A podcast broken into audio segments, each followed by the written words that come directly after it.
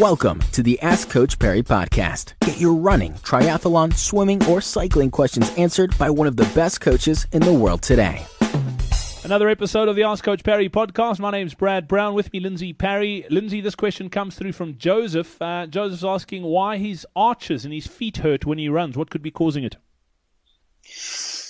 The, a strong likelihood that it is plantar fasciitis, but yeah, I mean, the question is a, a, a, little vague, and it's impossible for me to actually check that out. You know, I don't know if he's talking about the top or the underside, closer to the heel. So, but the most likely culprit there is plantar fasciitis, and that's typically a, an injury that is caused when the muscle under your foot is a little weak and it allows your foot to overextend or to flatten out too much and therefore puts uh, pressure on the tendon, which we call the plantar fascia. Uh, and that's typically has symptoms of being really sore when you wake up in the morning and then perhaps easing off um, through the day. You can get this injury from doing too much running on a beach, uh, particularly if it's barefoot, because then you do get very excessive um, flaring or extension of your of the, the the bones in your feet. Running in shoes that are too soft, um, those would be your typical reasons. How can you treat it?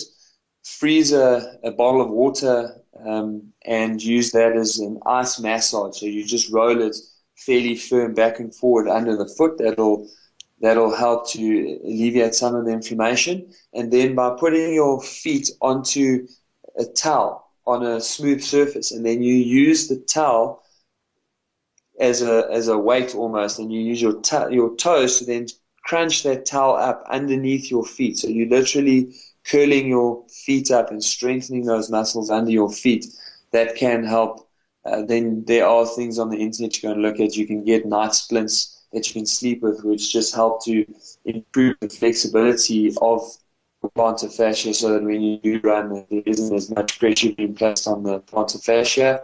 Uh, shockwave therapy is a fairly new treatment for it that apparently has had some successes, but I haven't read enough about it.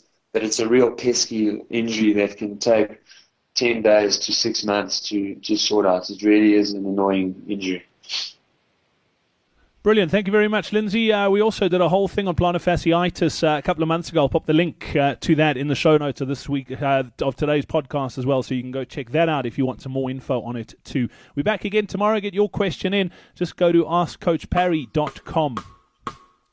Thank you for listening to the Ask Coach Parry podcast. To get Lindsay to answer your question, go to askcoachparry.com or email my question at askcoachparry.com.